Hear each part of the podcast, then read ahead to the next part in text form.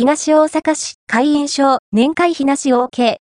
和歌岩田でコストコの人気商品の販売が行われているという情報をいただきました。東大阪市にある大力和歌岩田駅前店でコストコ商品の販売が行われているという情報をいただきました。コストコ商品の販売は2024年2月1日よりスタートしているそうです。会員証や年会費なしでコストコの人気商品が購入できるのは嬉しいですね。X の情報によりますと、ディナーロールやハイローラーが食べきり、サイズで購入できると記載されていました。コストコの人気商品を試せるチャンス。会員証や年会費なしで購入できるので、気になる方は、ぜひ情報をチェックしてみてくださいね。